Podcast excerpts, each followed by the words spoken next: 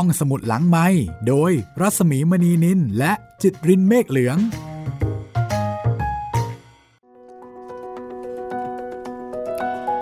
สวัสดีค่ะ ต้อนรับคุณผู้ฟังเข้าสู่ห้องสมุดหลังไม้และสามก๊กฉบับนายทุนค่ะ สวัสดีครับพี่หมีครับ สวัสดีคุณจิตรินนะคะ วันนี้เราทีมโจโฉครับนายกตลอดการกลับมาอีกครั้งนะคะ จากบทประพันธ์จากการเล่าเรื่องของหม่อมราชวงศ์คือกริชปราโมทค่ะที่เล่าล้อไปกับเรื่องสามก๊ก มีฉบับวณิพก ก็มีฉบับนายทุนนะคะครับ แค่ชื่อเรื่องก็ฮาแล้วค่ะ ฟังแล้วคิดเห็นอย่างไร ก็แลกเปลี่ยนพูดคุยกันได้นะคะ ถือว่าเราเรียนรู้เรื่องสามก๊กไปด้วยกัน ใช่ครับ แล้วก็ พูดคุยกับพวกเราได้ผ่าน 3 ช่องทางนะครับ แฟนเพจ Facebook ไทย PBS Podcast แฟนเพจของพี่หมีรัศมีมณีนิน แล้วก็ทาง YouTube ก็คอมเมนต์ไว้ใต้คลิปได้เลยนะครับ วันนี้เป็นตอนที่ 3 แล้วค่ะ ก็มาถึงตอนที่มีการแย่งอำนาจกันอืมและในที่สุดโอรส ฝ่ายที่เป็นโอรสของอัคพระมเหสี ก็ได้ขึ้นขึ้นครองราชย์นะใช่คะในส่วนของโจโฉก็อยู่กลุ่มนี้ใช่อยู่ฝ่ายนี้ แต่ว่าอีกฝ่ายหนึ่งซึ่งเป็นโอรสของทางสนมเอก แล้วก็มีพระพันปีมีขันทีเป็นฐานกำลังอ่ากลุ่มนี้รู้สึกว่าจะเพลียงพรำใช่ไหมใช่ ก็คือโดนโดนยึดอำนาจแหละพี่ ค่ะ เดี๋ยววันนี้เรากลับมาติดตามกันต่อนะคะว่า เหตุการณ์จะเป็นไปอย่างไรต่อ แล้วก็วันนี้จะมีตัวละครที่สำคัญมากอีกตัวหนึ่งออกมา คิดว่าน่าจะโผล่มานะครับ น่าจะเป็นอังโตะอ่าก็หลายท่านอาจจะเคยได้ยินชื่อนะคะ คุณตังโต๊ะตังโต๊ะจะเป็นใครยังไง คนที่อ่านมาแล้วก็รู้ละอ๋อ แต่คนที่ยังไม่ได้อ่าน เดี๋ยวรอฟังค่ะ เดี๋ยวจะพาไปรู้จัก ครับ ถ้าในสำนวนของท่านยาขอบก็ตังโตะผู้ถูกแช่งทั้งสิบทิศโอ้โห เป็นคนที่โอ้ผมบอกเลยว่าตังโตะเนี่ยครับ ไม่มีมุมที่ดีเลย ผมบอกเลย ชีวิตอะไรมันจะแบบเป็นที่เกลียดชังขนาดนั้นอะเดี๋ยวพี่หมีลองซึมซับไปเลยแล้วจะรู้ว่าทำไมมีแต่คนเกลียดตังโตะครับ เพราะว่าในยุคนี้สมัยนี้อย่างในบ้านเราเนี่ยไม่มีหรอกค่ะ ที่ใครจะเป็นที่เกลียดชังทั้ง 10 ทิศ ถ้าคุณถูกเกลียดชัง 5 ทิศอะเป็นไปได้ จะต้องมีอีก 5 ทิศที่คอที่ยชื่นชมใช่แล้วก็อวยคุณ หรือว่าอาจจะสามทิศชอบและอีกสองทิศเฉยตอนเนี้ยนะ ครึ่งครึ่งๆอ่าครับๆคือถ้าเกิดไอ้ฝ่ายนี้ชม ฝ่ายนี้ก็จะต้องด่าเป็นไปอ่าใช่โดยอัตโนใช่มัตินะคะครับ แต่คนที่ถูกแช่งด่าทั้ง 10 ทิศก็เป็นฆาตกรเหรอคะ ไม่มีดีเลยครับ เป็นฆาตกรหรือเปล่าโอ้พี่มีต้องลองซึมซับความเป็นตังโตะดูครับ ก็เดี๋ยวเราติดตามกันนะคะว่าทำไมถึงเป็นเช่นนั้น ถ้าพร้อมแล้วไปกันเลยค่ะ กับโจโฉนายกตลอดการนะคะสามก๊กฉบับในทุนหม่อมราชวงศ์คือกริชปราโมท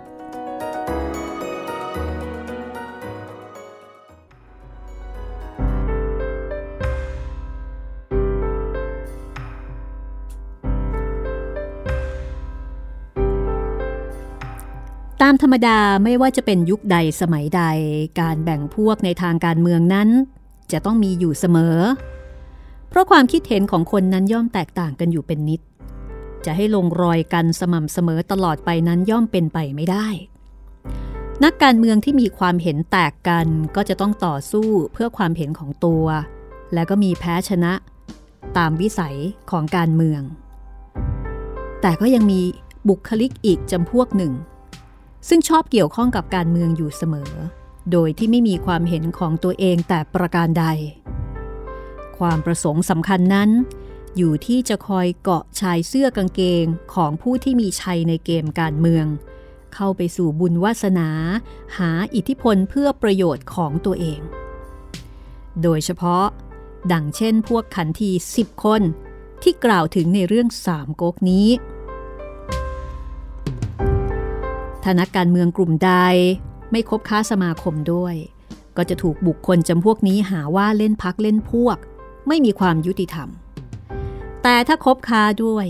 นักการเมืองก็จะล่อแหลมต่ออันตราย ด้วยการประจบสอพรอชักนำเข้าหาความแหลกเหลว โดยคนจำพวกนี้ ถ้าเราจะพิจารณาประวัติศาสตร์ทางการเมืองของประเทศใด ๆ ก็ตาม จะเห็นได้ว่าพวกขันทีสิบคนนี้ มีอยู่ไม่น้อย และเป็นพวกที่ได้ดี โดยไม่ต้องลงทุนสิ่งใด เพียงแต่ทำตัวเป็นกา กาชนิดที่เด็กร้องว่ากาเอ๋ยกาบินมาไวๆ จับต้นโพโผไปต้นไทรเท่านั้นก็ได้ผลสมความปรารถนา มีบุญได้ทุกยุคทุกสมัย เพราะต้นไม้ใหญ่ชนิดต้นโพต้นไทรนั้น ก็มักจะให้กาจับทั้งที่เมื่อกาจับแล้ว ก็มีแต่จะรกกรุงรังร่วงโรยไป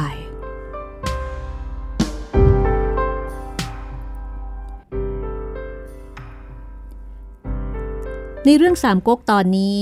โฮจินน่าจะได้มีโอกาสทำประโยชน์ให้บ้านเมืองได้มากจำโฮจินได้ใช่ไหมคะ โฮจิน เป็นพี่ชายของฮองเฮาใช่ เป็นแม่ทัพใหญ่ แม่ทัพใหญ่แล้วก็เป็น ท่านลุงครับของหองจูเปียนใช่ซึ่งตอนเนี้ยได้ขึ้นแทนพระเจ้าเลนเต้ ก็คือเป็นลุง แล้วก็ยึดอำนาจตั้งหลานของตนขึ้นเป็นพระเจ้าแผ่นดินครับอำนาจวาสนาทั้งปวง ก็อยู่ในมือโฮจิน ขุนนางทั้งปวงก็เคารพอยู่สิ้น แต่โฮจินก็ตัดสินใจในเรื่องขันทีสิบคนนี้ไม่ถูก เป็นเหตุให้โฮจินต้องสิ้นวาสนา ดังที่จะเห็นกันต่อไป ฝ่ายพวกขันทีสิบคนนั้น ถึงแม้ว่าจะได้ไปฝากเนื้อฝากตัวกับทางโฮจินเอาไว้แล้วก็ตาม แต่ก็ยังมองเห็นช่องทางที่จะได้ดียิ่งกว่านั้นขึ้นไปอีก จึงเริ่มทำใต้ดินกับโฮจินโดยการยุยงส่งเสริมนางตังไทฮอผู้อุปการะของจูเหียบ ผู้เป็นน้องของหองจูเปียน นางตังไทฮอก็คือพระพันปีครับ ก็เริ่มกระด้างกระเดื่องกับโฮจิน แล้วก็เป็นเหตุให้โฮจินเนี่ยต้องใช้อำนาจกำจัดนางตังไทฮอเสียด้วยวิธีเนรเทศ ให้ออกไปอยู่กลางสระนอกเมือง แล้วพอได้ช่อง ก็ลอบส่งคนไปฆ่าเสียอีกชั้นหนึ่งตามธรรมเนียมจีน พอนางตังไทฮอ หาบุญไม่แล้วคือตายไปแล้ว พวกขันทีสิบคน ก็หันกลับเข้ามาหาโฮจินอีก คราวนี้ ยิ่งใกล้ไปกว่าคราวก่อน กล่าวก็คือ เอาเงินทองไปให้กับโฮเบี้ยว ซึ่งเป็นน้องชายโฮจิน แล้วก็เอาทรัพย์สิ่งของที่มีราคามาก ไปให้นางบูยงกุน มารดาของโฮจิน ฝากเนื้อฝากตัวได้เป็นผลสำเร็จอืมสกิลการสุดยอดมากเลยเข้านะคะหาคนนี่ไปหาน้องชาย ยังไม่พอยังไม่สุดไปหาแม่ด้วย ไปถึงแม่เลยทีเดียวนะคะ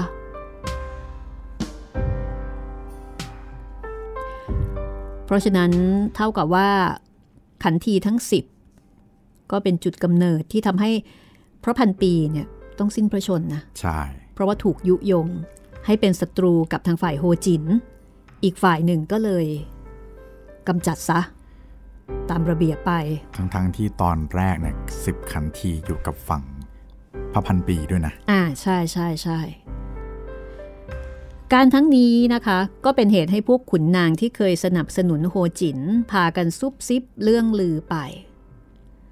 ฝ่ายโฮจินนั้นเป็นคนอ่อนแอ พออ้วนเซี่ยวมาบอก ว่ามีคนนินทา ว่าไม่เอาจริงกับขันทีสิบคนโฮจินก็เข้าไปหานางโฮเฮาบอกว่าจะกำจัดขันทีสิบคนนั้นซะ ครั้นนางโฮเฮาคือฮองเฮาเนี่ยห้ามปราม โฮจินก็กลับออกใหม่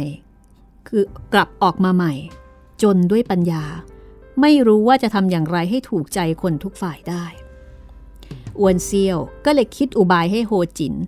เขียนหนังสือ ไปบอกให้หัวเมืองทั้งปวง ยกทัพเข้ามา เพื่อเรียกร้องให้กำจัดขันทีสิบคนนั้นเสีย โฮจินก็เห็นชอบด้วยอุบายอ้วนเซี่ยว อันเป็นอุบายแบบสามก๊กโดยแท้ นั่นคือการทำเรื่องเล็กให้เป็นเรื่องใหญ่ทำเรื่องง่ายให้เป็นเรื่องยาก สิ่งใดพอที่จะให้ตรงไปตรงมา ก็มักจะชอบทำให้วกวนไปเสียเกินกว่าเหตุ แล้วเดี๋ยว อ้วนเซียวต้องมาแก้ปมตรงนี้เองด้วยครับอืมการที่ให้หัวเมืองยกเข้ามาปราบสิบคันทีเนี่ยไม่ใช่ไม่ใช่เรื่องที่ถูกเลย กลอุบายลึกซึ้งนี้ ชรอยจะเป็นที่รำคาญ แม้แต่แก่คนที่คุ้นเคยกับเรื่องลึกซึ้งด้วยกัน ขุนนางคนหนึ่ง ชื่อตันหลิม เขียนเป็นโครงจีนบทหนึ่งค่ะ มีใจความว่าคุณจิตรินช่วยอ่านตรงนี้หน่อย ครับผม ผู้หนึ่งกำเริบใจว่าตัวชำนาญการกระสุน ลับตายิงนก ถ้าลูกกระสุนถูกมือเข้า ก็จะเสียการ หม่อมราชวงศ์คือกริชปราโมทก็บอกว่า เราท่านทั้งหลายที่เป็นคนไทย ฟังดูแล้วชักจะสงสัยอย่างไรอยู่ เพราะลึกซึ้งเกินสมองเกินความเข้าใจ เป็นเรื่องที่มักจะมีคนบ่นอยู่เสมอ จนเป็นคำพูดที่ติดปากกันสำหรับสิ่งที่ล้ำลึกเกินความเข้าใจ ว่าเหมือนกับโครงจีน แต่ความจริงโครงจีน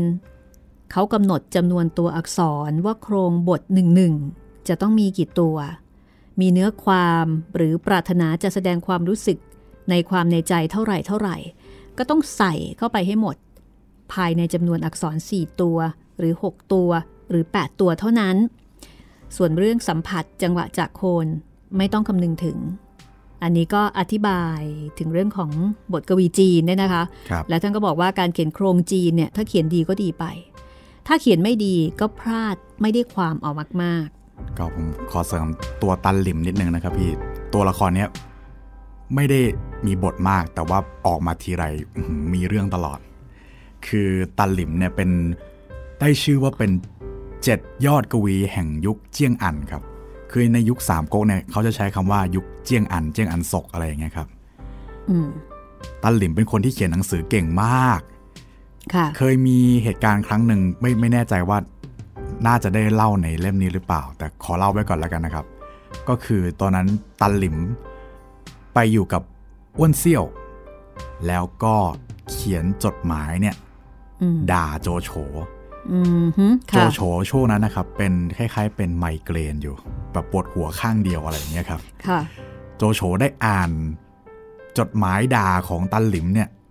โมโหมากอืมโมโหจนหายไมเกรนก็เลยหลังจากที่หลังจากนั้นนะครับ พอโจโฉปราบอ้วนเซี่ยวอะเดี๋ยวต้องสองคนนี้ต้องมาปะทะกันด้วย พอโจโฉปราบอ้วนเซี่ยวเสร็จ เอาตัวตันหลิมมาคุยอือฮึค่ะ ขอบคุณนะคะทำให้ฉันหายปวดไมเกรน ใช่ครับ ไม่ได้ไม่ได้ประชดนะครับ จริงป่ะพูดจริง ๆ ครับ โจโฉเรียกมาขอบคุณ แกเป็นคนที่เขียนหนังสือดีมากเลยนะทำให้ฉันโบโหจนหายไมเกรนได้ แล้วก็รับตันหลิมมาเป็น รับตันหลิมมาเป็นคล้ายๆเลขานุการ แสดงว่ามีทักษะ ใช่ skill สูงนะคะ ครับ ในนี้ค่ะ หม่อมราชวงศ์คึกฤทธิ์ก็พูดถึงตันหลิมบอกว่าตันหลิมเนี่ย บางทีเห็นจะไม่ใช่กวีที่ชำนาญนัก อาจจะเป็นแต่เพียงนักแต่งโคลงกลอนสมัครเล่น พอพ่นโคลงออกมาแล้วก็ไม่มีใครเข้าใจ ต้องอธิบายต่อยืดยาวเป็นความว่า ตัวท่านโฮจินทุกวันนี้ ราชการงานเมือง ก็สิทธิ์ขาดอยู่แก่ท่าน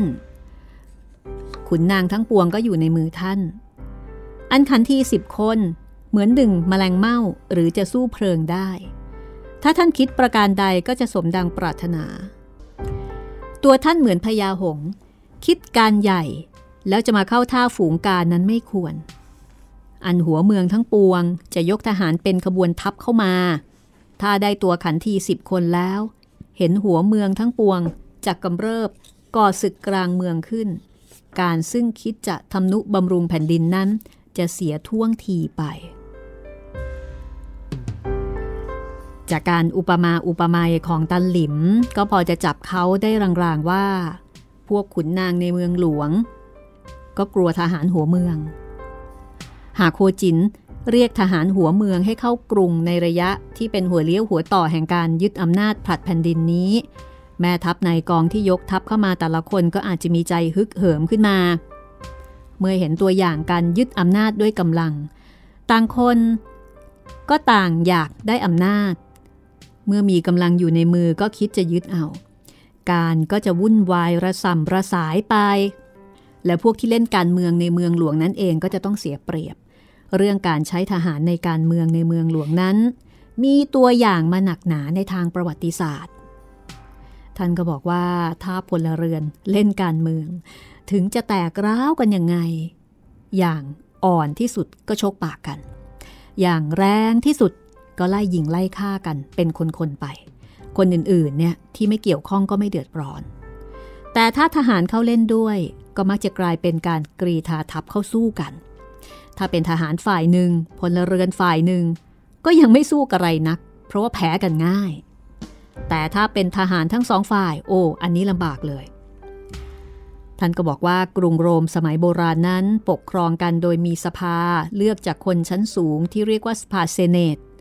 แล้วก็มีกฎหมายห้ามมีให้แม่ทัพนายกองใด ๆ ยกพลเข้ามาในกรุงเป็นอันขาด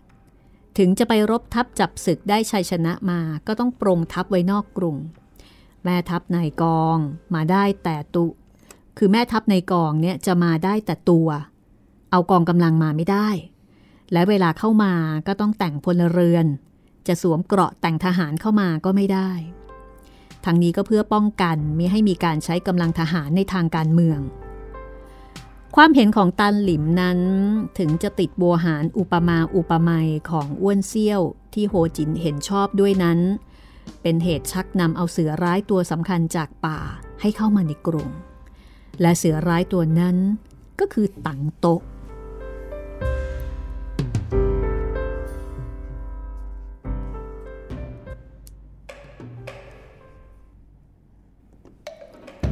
ตังโต๊ะเป็นผู้ซึ่งทิ้งชื่อไว้ในประวัติศาสตร์ได้ เพราะความเลวทรามของตน แต่โฮจินได้ยินคำทัดทานของตันหลิมแล้วก็กลับหัวเราะเยาะ กล่าวประนามตันหลิม ว่ามีปัญญาเพียงแค่เด็กเลี้ยงโค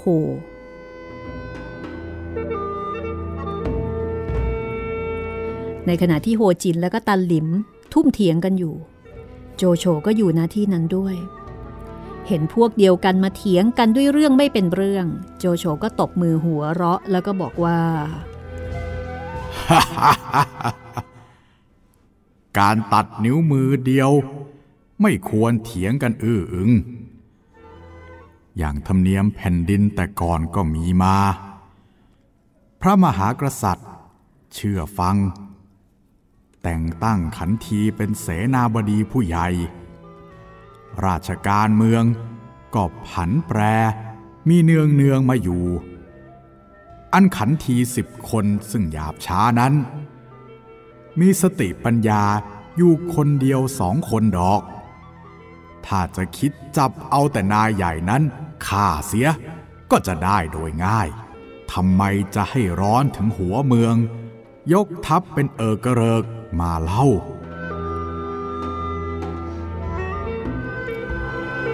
โจโฉนั้นเป็นคนตรงไปตรงมา พูดจาอะไรก็ได้เรื่องราวได้เนื้อความทันที ไม่ต้องอุปมาเปรียบเปรยให้เสียเวลา แต่โฮจินก็หาฟังไม่ กลับแสดงความเห่อเหิมในลาบยศวาสนาที่เพิ่งได้มาใหม่ และนิสัยสันดานที่ไม่ยอมให้ใครขัดคอ ก็หันไปตวาดโจโฉเราจะทำการใหญ่ ตัวมาว่าดังนี้ คบคิดเป็นใจเดียวกันกับขันทีสิบคนเหรอด้วยโมโหพรุ่งเดียว ด้วยถ้อยคำที่ไม่ได้พิจารณาให้ดีซะก่อนเพียงสองสาคำโฮจินก็เสียกำลังสนับสนุนคนสำคัญไปคนหนึ่ง โจโฉไม่โต้ตอบกับคนอย่างโฮจินอีกต่อไปค่ะ โจโฉเดินออกมานอกบ้าน แล้วก็ประกาศเลย แผ่นดินครั้งนี้ จะเกิดอันตราย เพราะโฮจิน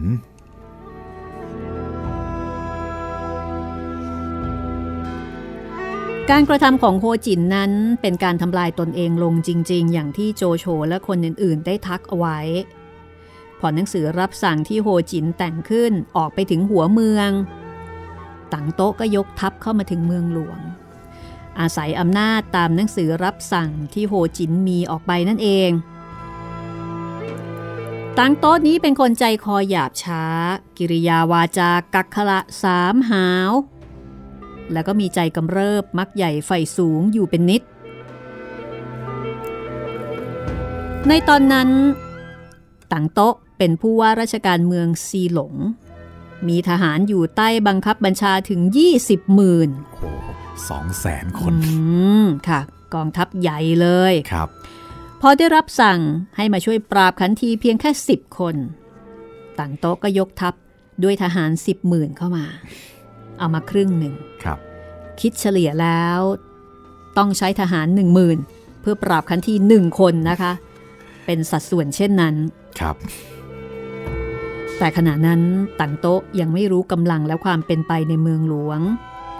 พอยกทัพมาถึงกลางทางก็ให้คนถือหนังสือเข้าไปในเมืองหลวงก่อน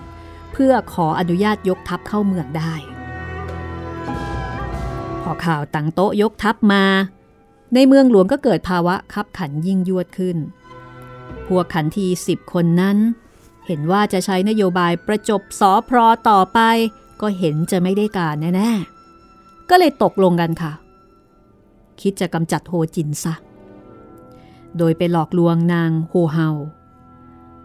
น้องสาวของโฮจิน ให้เรียกโฮจินเข้ามาในวัง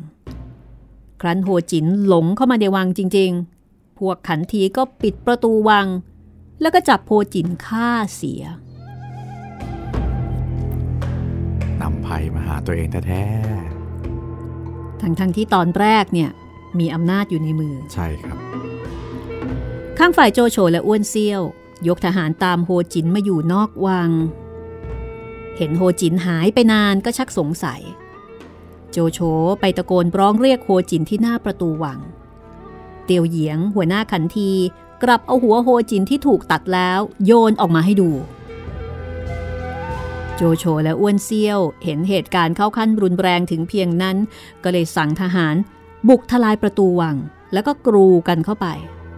ไล่จับขันทีที่เป็นตัวการได้สี่คน แล้วก็จัดการฆ่าเสีย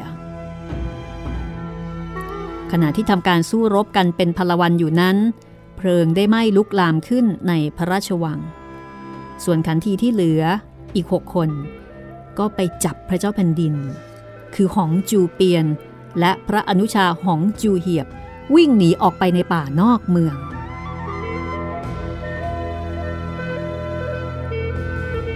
ครั้นไปถึงในป่าเข้าจริง ขันทีทั้งหลายนั้น ต่างคนต่างตกใจกลัวยิ่งขึ้นไปอีก ต่างคนต่างหนีเอาตัวรอด ทิ้งหองจูเปียนแล้วก็หองจูเหียบไว้แต่สองคนพี่น้อง พฤติการของท่านทั้งสอง หนังสือสามก๊ก ฉบับเจ้าพระยาพระคลังหน ได้พรรณนาเอาไว้ค่อนข้างจะดี จึงจะขอคัดเอามาสู่กันฟัง เพราะเป็นการเรียงความที่ไพเราะอันหนึ่งในภาษาไทย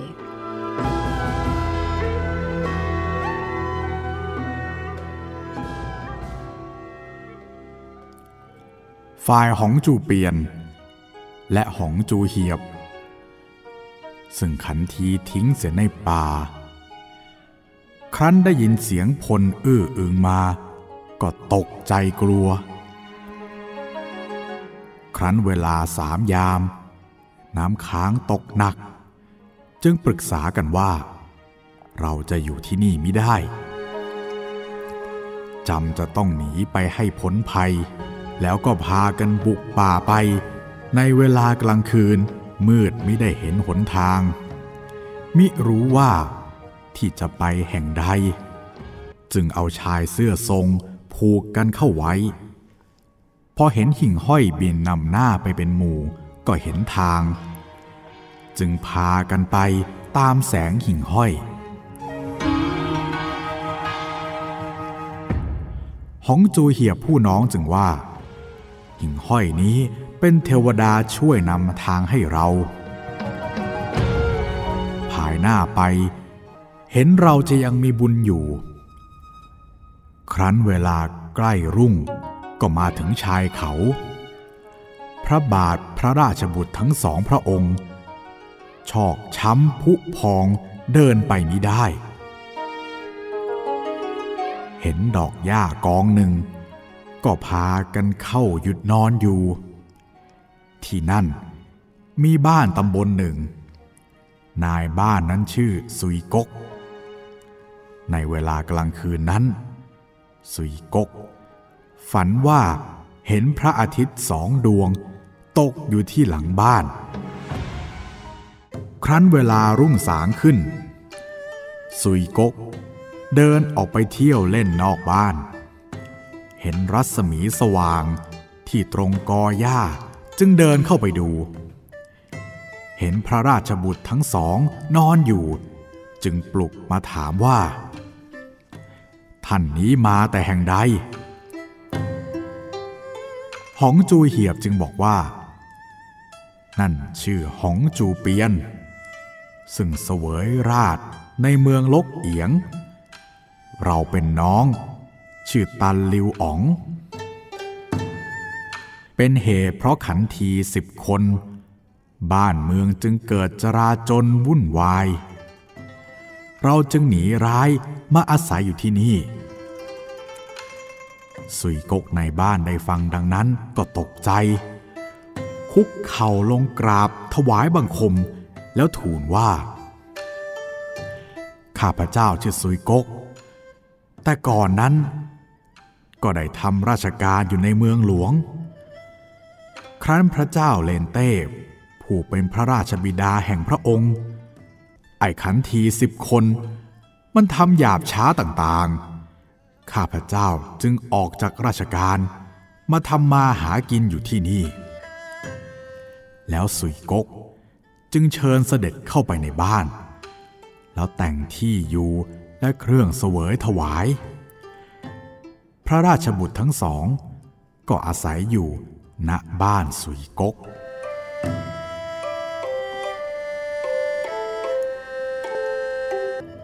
เราจะพักเอาไว้ที่ตรงนี้ก่อนนะคะ แล้วเดี๋ยวช่วงหน้ากลับมาต่อกันค่ะ มีอะไรสนุกสนุกรออยู่อีกมากมาย กับสามก๊กฉบับในทุน โจโฉนายกตลอดการ หม่อมราชวงศ์คือกริชปราโมทค่ะ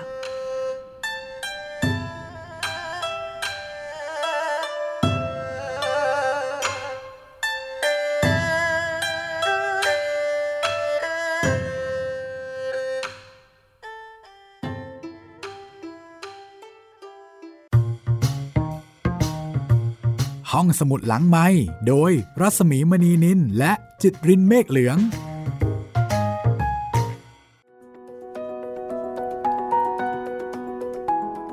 หลังจากการบรรยายนะคะ คือตัดเอาบางส่วนของสามก๊กฉบับเจ้าพระยาพระคลังหน ผู้เขียนค่ะ คือหม่อมราชวงศ์คือกริชเนี่ย ท่านก็ได้พูดถึง หนังสือสามก๊กฉบับเจ้าพระยาพระคลังหนนะคะ บอกว่า หนังสือสามก๊กฉบับเจ้าพระยาพระคลังหนเนี่ยเป็นที่น่าอัศจรรย์ ความจริงถ้าจะดูจากเนื้อหาสามก๊กก็เป็นเพียงนิยายเรื่องจีน ไม่ได้เป็นเรื่องที่เกิดขึ้นจากความคิดหรือว่าอารมณ์ของคนไทยเหมือนอย่างขุนช้างขุนแผนหรือว่าเรื่องอื่นๆ ดังนั้น ความดีของหนังสือสามก๊กจึงไม่ได้อยู่ที่สารัตถะสารัตถะก็คือเหมือนกับเป็น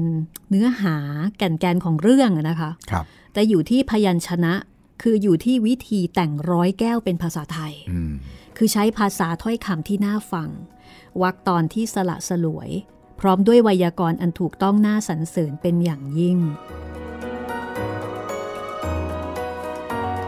และท่านก็บอกว่า ในสมัยนั้นคนที่รู้จักภาษาจีน ก็คงไม่รู้ภาษาไทย ถึงกับจะเรียงความตามสำนวนที่ปรากฏในสามก๊กได้ คือการที่จะแปล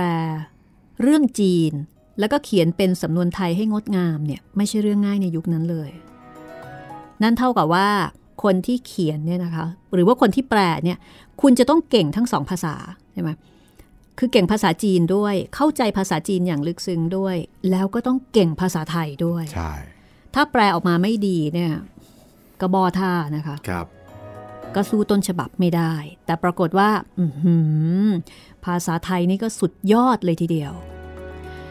ซึ่งหม่อมราชวงศ์คึกฤทธิ์ก็บอกว่า น่าชมคนโบราณที่หาทางแก้ไขปัญหานี้ได้โดยสมบูรณ์ค่ะ ใช้วิธีอย่างไร อันนี้ท่านก็เล่าแทรกเข้ามาในเนื้อเรื่องนะ เราขอเอามาเล่าตอนช่วงพักก็แล้วกัน ครับ เพราะว่าเดี๋ยวพอช่วงหน้าเนี่ยจะได้เข้าเนื้อหาเลย คือถ้าเล่าบอกว่า ใช้วิธีการตั้งกรรมการขึ้นชุดหนึ่งค่ะอืมมีท่านเจ้าพระยาพระคลังหนเนี่ยเป็นประธาน คือท่านเจ้าพระยาเนี่ยท่านก็เป็นคนไทยเนาะใช่ ท่านก็ไม่ได้มีความรู้ภาษาจีนครับ แต่ท่านมีความรู้ทักษะการใช้ภาษาไทยที่เยี่ยมยอด ท่านก็ตั้งกรรมการ กรรมการนั้นก็ประกอบด้วยจีนขณะสินแสฝ่ายหนึ่งแล้วก็คนไทยชั้นมหาเปรียนอีกฝ่ายหนึ่งสินแสนี่ก็คือเป็นครูบาอาจารย์เนาะ และคนไทยชั้นมหาเปรียนนี่ก็คือคนที่บวชเปรียนมีความรู้ทั้งภาษาไทยภาษาบาลีอย่างลึกซึ้งเนี่ยนะคะครับ ก็ประชุมกัน แล้วก็แปลขึ้นมา จนได้หนังสือสามก๊ก จบทั้งฉบับสมบูรณ์ คือเป็นคณะทำงานนะคะ และนอกจากนั้นที่น่าสนุกก็คือ คุณชายคือกรีซเนี่ยก็จินตนาการว่า การประชุมกรรมการแปลสามก๊กเนี่ยน่าจะคลึกครื้นอยู่ เพราะว่าท่านกรรมการจีนท่านก็คงจะพูดไปทางหนึ่ง ตามประษาคนจีนพูดไทย ส่วนท่านกรรมการไทยก็ต้องคอยจดจ้องเขียนออกมาเป็นภาษาไทยให้ได้ความ และท่านก็บอกว่าถ้าจะลองเขียนรายงานการประชุมกรรมการดูก็เห็นจะคล้ายๆ ดังต่อไปนี้ อันนี้เดี๋ยวเรายกตัวอย่างให้ฟังบางส่วนก็แล้วกันเนาะ ครับผม ค่ะ ส่วนที่เหลือเนี่ย อันนี้อยากให้ไปอ่านเอง เป็นอัธรสนะคะ อย่างเช่น อะ ยกตัวอย่างช่วงแรกนะคะ กรรมการจีน แปลจากต้นฉบับ คืออันนี้เขาพูดสำเนียงจีนๆหน่อยนะครับ อะ คุณจิตรินลองทำเสียงดูนะ ก็ประมาณว่า หนังสือสามก๊กอีบอกว่า หมวกจริงนี้ปูเหลียวก็สิบาย ปูเหลียวก็บอกสิบาย และปูเหลียวอีก็สิบาย ในขณะที่กรรมการไทย ก็อาจจะบอกประมาณว่า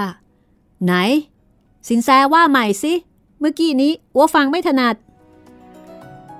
กรรมการจีนก็บอกอีกว่า เฮ้หูลือเนี่ยไปอะไรว่าผูกลีลีหรือก็ไม่ไหลยิง ยังไงก็แย่สิว่า เอาเถอะนา ว่าอีกทีเถอะ เมื่อกี้ลือพูดเร็วไปนี่ จดไม่ทันว่าผูกเร็วๆทีคงมีปังยาง ก็ต้องผูกเร็วๆหรือมังคงโง่จะไปฟังอ้วทางอย่างไรอูวะไอ้แปะนี่ จากนั้นประธานกรรมการก็ขัดตาทับขึ้นซะก่อน เออขอโทษทีเถอะท่านมาหา อย่าไปถือสาสินแสแกันเลย อะสินแสว่าไปใหม่ทีละวักสิ เอาหรือผูกลีลีอย่างนี้เท้าอีว่าอ้วจะไปทางไรหนังสือสามก๊กอีบอกว่ามองจริงนี้ปู้เหลียวก็สีบายปู้เหลียวก็บอกสีบาย พอกรรมการจีนพูดจบ กรรมการไทยก็จด อันหนังสือสามก๊กนี้ ก็เป็นธรรมดา บ้านเมืองเมื่อมีสุข แล้วก็ย่อมมีทุกข์ กรรมการจีนก็แปลต่อ แล้วปูเหลียว อีก็สีบาย กรรมการไทยก็จด เมื่อมีทุกข์แล้วก็กลับไปมีสุขอีกเล่า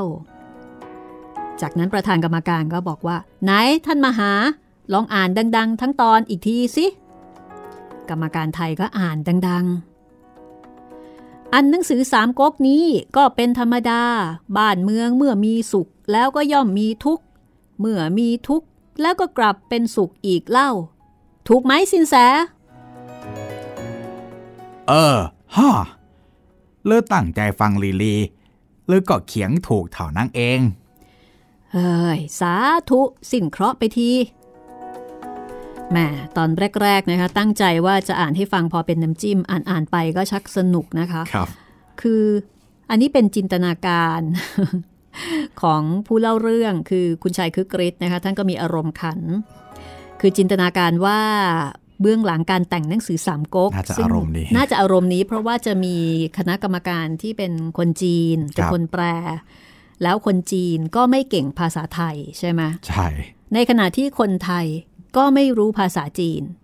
แต่ทั้งสองฝ่ายนี้ก็ต้องมาทำงานร่วมกัน หม่อมราชวงศ์คึกฤทธิ์ก็บอกว่า ใครได้ฟังแล้วก็แล้วไปเถิด อย่าเชื่อถือเป็นจริงเป็นจังไปเลย แต่อ่านแล้วก็หาดีนะ ก็อาจจะเป็นอย่างนี้จริง ๆ นะ อาจจะเป็นอย่างนี้จริง ๆ ก็ได้ม่วงจริงนี่ปูเหลียวก็ซีบาย ปูเหลียวก็บอกซีบายมงจริง แล้วปูเหลียวอีก อีกก็ซีบาย คนไทยก็ต้องเอามาปรับเป็นศัพท์แบบไทยครับๆก็น่าจะเป็นการทำงานที่คงสนุกน่าดูเลยนะตอนนั้น แต่คนทำอาจจะไม่สนุกก็ได้นะครับ กว่าจะเสร็จนะ เดี๋ยวเราจะไปต่อกันนะคะในช่วงหน้ากับเรื่องราวของโจโฉอ้วนเซี่ยวนะคะที่เอ่อต้องไปค้นหาหองจูเปียนแล้วก็หองจูเหียบค่ะกำลังเกิดปัญหาในช่วงของการพลัดแผ่นดินนะคะ เอาละถ้าพร้อมแล้วเดี๋ยวเราไปต่อกันเลยค่ะ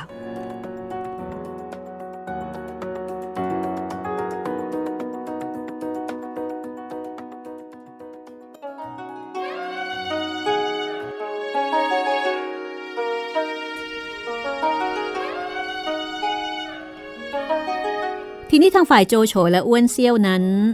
เมื่อเกิดวุ่นวายขึ้นในวัง ก็เที่ยวค้นหาตัวหองจูเปียนแล้วก็หองจูเหียบ แต่ก็ไม่พบ พบแต่นางโฮเฮา ก็เชิญตัวนางโฮเฮาให้ว่าราชการไปก่อน แล้วต่างแยกย้ายกัน ยกกระบวนกันไปเที่ยวค้นหาเจ้าสององค์ในป่า ในที่สุดก็ไปพบที่บ้านซุยกกก็เชิญเสด็จแห่กลับมาที่เมือง กระบวนเสด็จนั้นมากลางทางพบกับทหารของตังโต๊ะ ของจูเปียนและขุนนางทั้งปวง ก็ตกใจนิ่งอยู่ มีแต่ของจูเหียบที่ยังมีขัติยามานะ ร้องตะโกนถาม แล้วก็ข่มขู่ตังโต๊ะ เสียจนต้องลงจากหลังม้าเข้ามาคุกเข่าถวายคำนับ ตังโต๊ะนั้นเป็นคนหยาบช้าปราศจากเหตุผล ฉะนั้นจึงชอบคนที่เหี้ยมหาญชอบใช้อำนาจด้วยกัน พอเห็นหองจูเหียบ กล้าหาญกว่าคนอื่นๆ ในที่นั้น ก็เริ่มนึกนิยมในใจ พอพระเจ้าแผ่นดินกลับมาถึงพระราชวัง ให้สำรวจพระราชทรัพย์ก็ปรากฏว่าอยู่ครบ หายไปแต่สิ่งสำคัญยิ่งสิ่งเดียว คือตรายกสำหรับประทับหนังสือองค์การของกษัตริย์ คือหากใครได้ไปแล้ว ใช้ตรานี้ประทับหนังสือใด ๆ ก็จะมีคนเคารพเชื่อฟัง นับว่าเป็นสิ่งที่มีประโยชน์อยู่มาก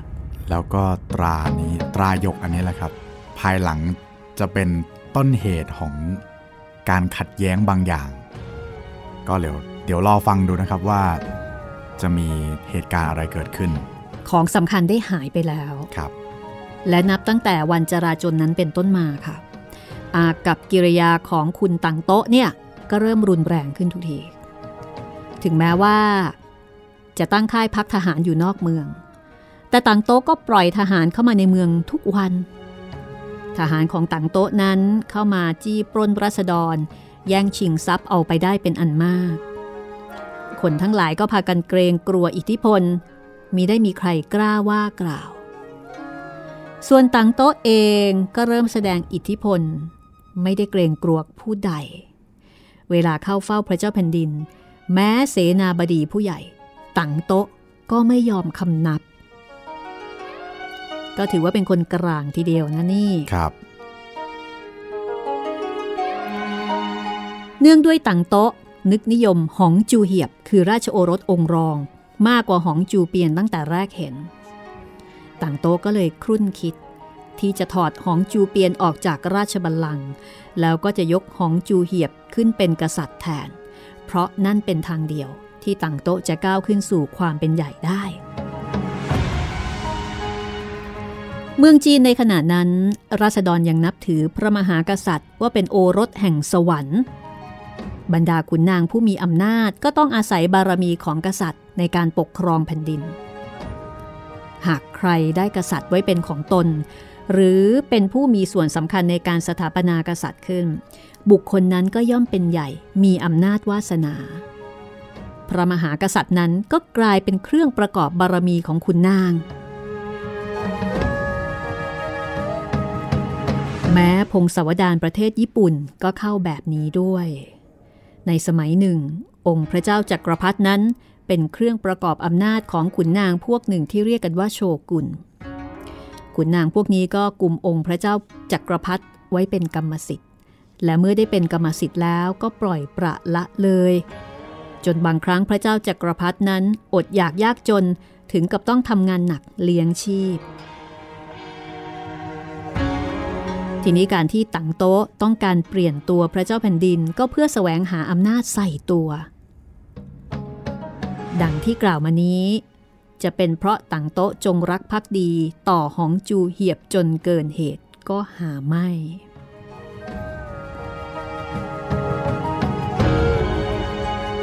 ทีนี้ความคิดของตังโต๊ะ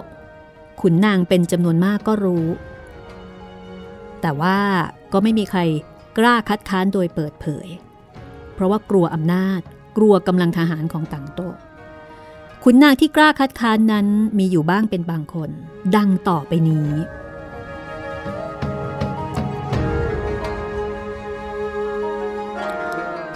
คนแรกคือ เต้งหวน เต้งหวนมีตำแหน่งเป็นเจ้าเมืองเต้งจิ๋ววันหนึ่งต่างโต๊ะ ชวนขุนนางทั้งปวงไปกินโต๊ะในสวนดอกไม้ที่บ้าน เต้งหงวนก็ไปในงานนั้นด้วย แต่ว่าไม่ได้ไปคนเดียว เต้งหงวนมีนายทหารคนสนิท แล้วก็องครักษ์ขนาบข้างไปด้วย คนนี้ชื่อว่าลิโป้อืมใครได้ยินชื่อลิโป้นี่อ๋อขึ้นมาทันทีเลย ลิโป้นี่ก็ดังเนาะใช่ไหมครับใช่เป็นตัวละครที่มีคนรู้จักเยอะ ลิโป้นี่ถ้าให้นับเกี่ยวกับเรื่องบู๊อย่างเดียวนะครับ แกคือนัมเบอร์วันของสามก๊กเลยครับ ขนาดนั้นเลยเหรอ ใช่ครับ ยิ่งกว่าโจโฉอีกเหรอ โอ้โห โจโจโฉก็ถ้าเรื่องบูนี่อาจจะเป็นแค่นายทหารระดับมีฝีมืออมธรรมดาธรรมดาค่ะแต่ลิโป้นี่คือยอดขุนพลครับ อ๋อ เป็นขุนพลครับโอเค คุณโจโฉเนี่ยเขาเป็นผู้บังคับบัญชาเป็นผู้บใช่ริหาร ใช่ใช่ประมาณว่าเป็นนายพล ประมาณแต่คนนั้นนี้ประมาณประมาณนั้นว่าเป็นเป็นทหารเอกเป็นทหารเอกเป็นบอดี้การ์ดใช่ไหมเพราะใช้คำว่าเป็นองครักษ์ใช่ แล้วก็ในสำนวนของท่านยาขอบแกจะชื่อว่าลิโป้อัศวินหัวสิงห์ครับ โอ้โหค่ะ หล่อมาเลย ใช่ลิโป้นั้นเป็นคนที่มีรูปร่างสูงใหญ่แข็งแรง ใครเห็นก็เป็นที่เกรงขามพอขุนนางมาพร้อมกัน ต่างโต๊ะก็ถือกระบี่ออกมา แล้วก็ชวนให้ร่วมใจกันปฏิวัติ เพื่อที่จะยกหองจูเหียบขึ้นเป็นพระเจ้าแผ่นดินแทนหองจูเปลี่ยน พอต่างโต๊ะพูด ขุนนางทั้งหมดก็นิ่งอยู่ เต็งหวนค่ะ เต็งหวนลุกขึ้นคัดค้าน บอกว่าหองจูเปียนไม่ได้ทำความผิดสิ่งใด ถ้าไปถอดหองจูเปียนออกจากราชสมบัติก็เท่ากับกบฏนะสิต่างโต๊ะได้ยิน เลือดขึ้นหน้า ชักกระบี่เข้าใส่เต็งหวนทันที แต่ว่าลิซก ซึ่งเป็นที่ปรึกษาต่างโต๊ะนั้น ได้เคยเห็นฝีมือลิโป้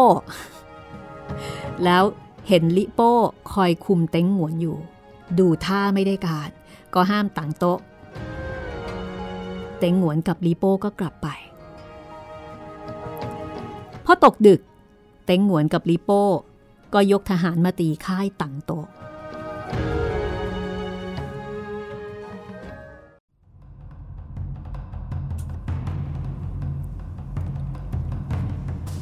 การรบคราวนี้ เท่ากับเป็นการยกพวกตีกันดีๆ นี่เอง ในที่สุดไม่มีใครแพ้ชนะ แต่ก็ได้รบกันนานพอที่จะให้ตังโต๊ะมีความปรารถนาร้อนแรง ปรารถนาอะไร อยากจะได้ตัวลีโป้มาไว้เป็นพวก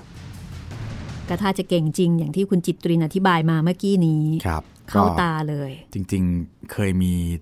ช็อตที่ เขียนไว้เพื่อให้เห็นว่าลิโป้เก่งขนาดไหนก็คือช็อตที่เล่าปีกวนอูเตียวหุยสามคนรุมลิโป้คนเดียวอืมได้แค่สูสีครับ โอ้โห ค่ะ ครับ ก็เท่ากับว่าเข้าตากรรมการอย่างต่างโต๊ะนะคะครับเห็นฝีมืออยากจะได้ค่ะ ลิซกที่ปรึกษาต่างโต๊ะ รู้จักกับลิโป้มาก่อน ก็รับอาสาว่า โอเค เดี๋ยวอ้วไปเกลี้ยกล่อมให้ โดยขอให้ต่างโต๊ะส่งม้าเซ็กเทาทองคำพันตำลึง พลอยสิบยอด แล้วก็เข็มขัดประดับหยกสายหนึ่งไปให้ลีโป้ โอ้โห ค่าตัวสูงมากเลยครับ ต่างโต๊ะก็ยอมนะ ลีโซก็นำของไปให้ แล้วก็พูดจาเกลี้ยกล่อมลีโป้ บอกว่าให้มาเข้ากับต่างโต๊ะลีโป้เป็นคนละโมบในลาบยศวาสนาอยู่แล้ว เมื่อถูกลีซกมาพูดยียวน แล้วก็มองเห็นลาบสการะมากองอยู่ตรงหน้า ก็อดปรนทนไม่ไหว ลืมบุญคุณเต้งหงวนที่เคยมีมากับตัวเสียสิ้น กรากเข้าไปตัดหัวเต้งหงวน แล้วเอาหัวนั้นไปกำนันต่างโต๊ะ ฝากเนื้อฝากตัวเป็นลูกศิษย์แต่นั้นมา ซึ่งความตอนนี้หนังสือสามก๊กกล่าวไว้ว่า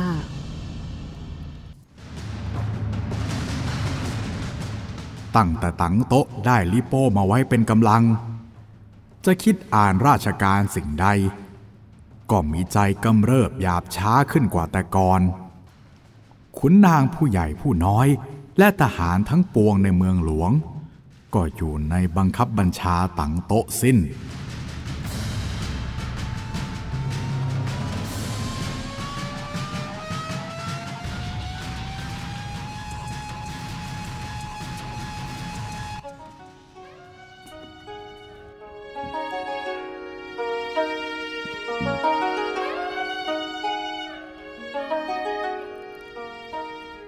ราชวงศ์คึกฤทธิ์ปราโมทได้เขียนถึงตอนนี้เอาไว้ว่า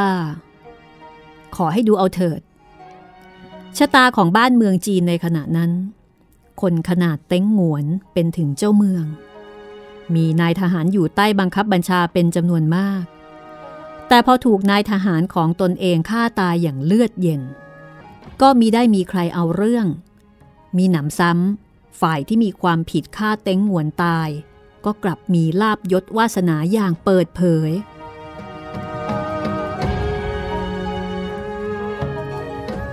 คุณนางคนที่สองที่กล้าคัดค้านต่างโต๊ะโดยเปิดเผย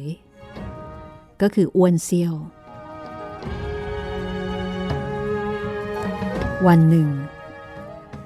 ต่างโต๊ะให้ลิโป้คุมทหารพันเศษเข้าไปล้อมพระราชวัง ในขณะที่ขุนนางเข้าเฝ้า ตัวต่างโต๊ะนั้น ถือกระบี่เข้าไปประกาศในที่ประชุมขุนนาง บอกว่าจะถอดหองจูเปียนออกเสียจากราชสมบัติ เพราะเป็นคนไร้สติหาปัญญามิได้ ส่วนหองจูเหียบนั้น มีสติปัญญาหลักแหลม จะยกขึ้นเป็นพระเจ้าแผ่นดินแทน หากขุนนางผู้ใดไม่เห็นด้วยก็จะฆ่าซะ ขุนนางทั้งปวง พอได้ฟังก็ตกใจ นั่งนิ่งไปทั้งสิ้นแต่อ้วนเซี่ยว อ้วนเซี่ยวนั้นมีความกล้าหาญพอตัว ทั้งๆทที่ก็รู้อยู่ว่าต่างโต๊ะให้ทหารล้อมวางไว้ แต่อ้วนเซี่ยวก็ยังมีความกล้าและอุดมคติสูงพอที่จะลุกขึ้น คัดค้านต่างโต๊ะ คัดค้านต่อหน้าทานและกำนัน และกล่าวหาว่าต่างโต๊ะเป็นกบฏ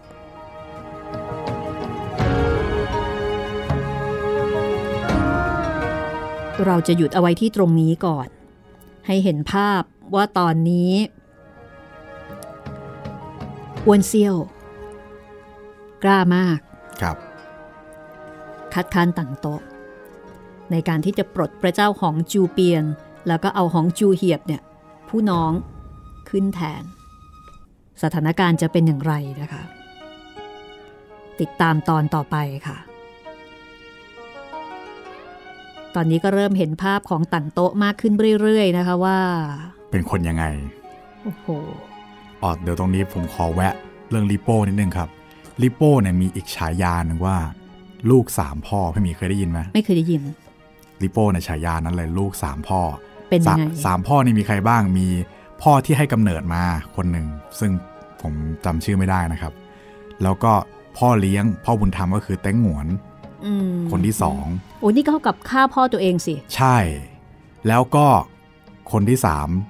ต่างโต๊ะอืมก็คือเป็นพ่อเลี้ยงอีกคนหนึ่งอืมซึ่งเดี๋ยวลิโป้ก็จะฆ่าต่างโต๊ะเหมือนกันครับ อือหือเป็นคนเก่งที่น่ากลัวจริง ๆ เลย ใช่ครับฆ่าพ่อถึงสองคนนะคะครับเรื่องราวจะเป็นอย่างไรต่อไปก็โปรดติดตามด้วยความสนุกระทึกใจ โจโฉนายกตลอดกาลหนึ่งในสองเล่มของสามก๊กฉบับนายทุน ซึ่งเล่าโดยหม่อมราชวงศ์คือกริชปราโมทนะคะ และห้องสมุดหลังใหม่เราก็เอามาถ่ายทอด เป็นหนังสือเสียง เป็นสื่อเสียงนะคะ จะเรียกว่าอะไรก็ตามแต่เถอะ แต่ให้คุณได้ฟังเรื่องนี้ เหมือนกับคุณอ่านเองประมาณสัก 80%ครับส่วนที่เหลือถ้าใครสนใจก็ไปติดตามหนังสือแล้วก็หาอ่านได้ เช่นเดียวกับหนังสือสามก๊กฉบับอื่นๆนะคะ มีให้เลือกอ่านแบบเยอะแยะมากมาย หลายสำนวน ทั้งถ้าเป็นสำนวนเดิมเลยนี่สำนวนของเจ้าพระยาพระคลังหนใช่ไหมคะ ใช่ครับ แล้วก็มีสามก๊กฉบับวันนิพกใช่ อันนี้อ่านง่ายหน่อย อ่านง่ายหน่อยอ่าภาษาจะบ้านของยาขอบครับนะคะ แล้วก็มีที่คนยุคใหม่เนี่ย เอาไปเขียนๆครับแล้วก็หยิบมาวิเคราะห์วิจารณ์ เป็นฉเฉบับพาะบางประเด็น ใช่ เป็นฉบับนักบริหาร เป็นค่ะฉบับนักธุรกิจอะไรก็ว่าไปโอ้ในวงการบริหารนี่ก็มีเยอะเหมือนกันนะ ใช่ครับ การใช้คน การบริหารคนนี่ก็เยอะ ก็ติดตามกันได้ค่ะ วันนี้เราสองคนลาไปก่อนนะคะ สวัสดีครับ สวัสดีค่ะ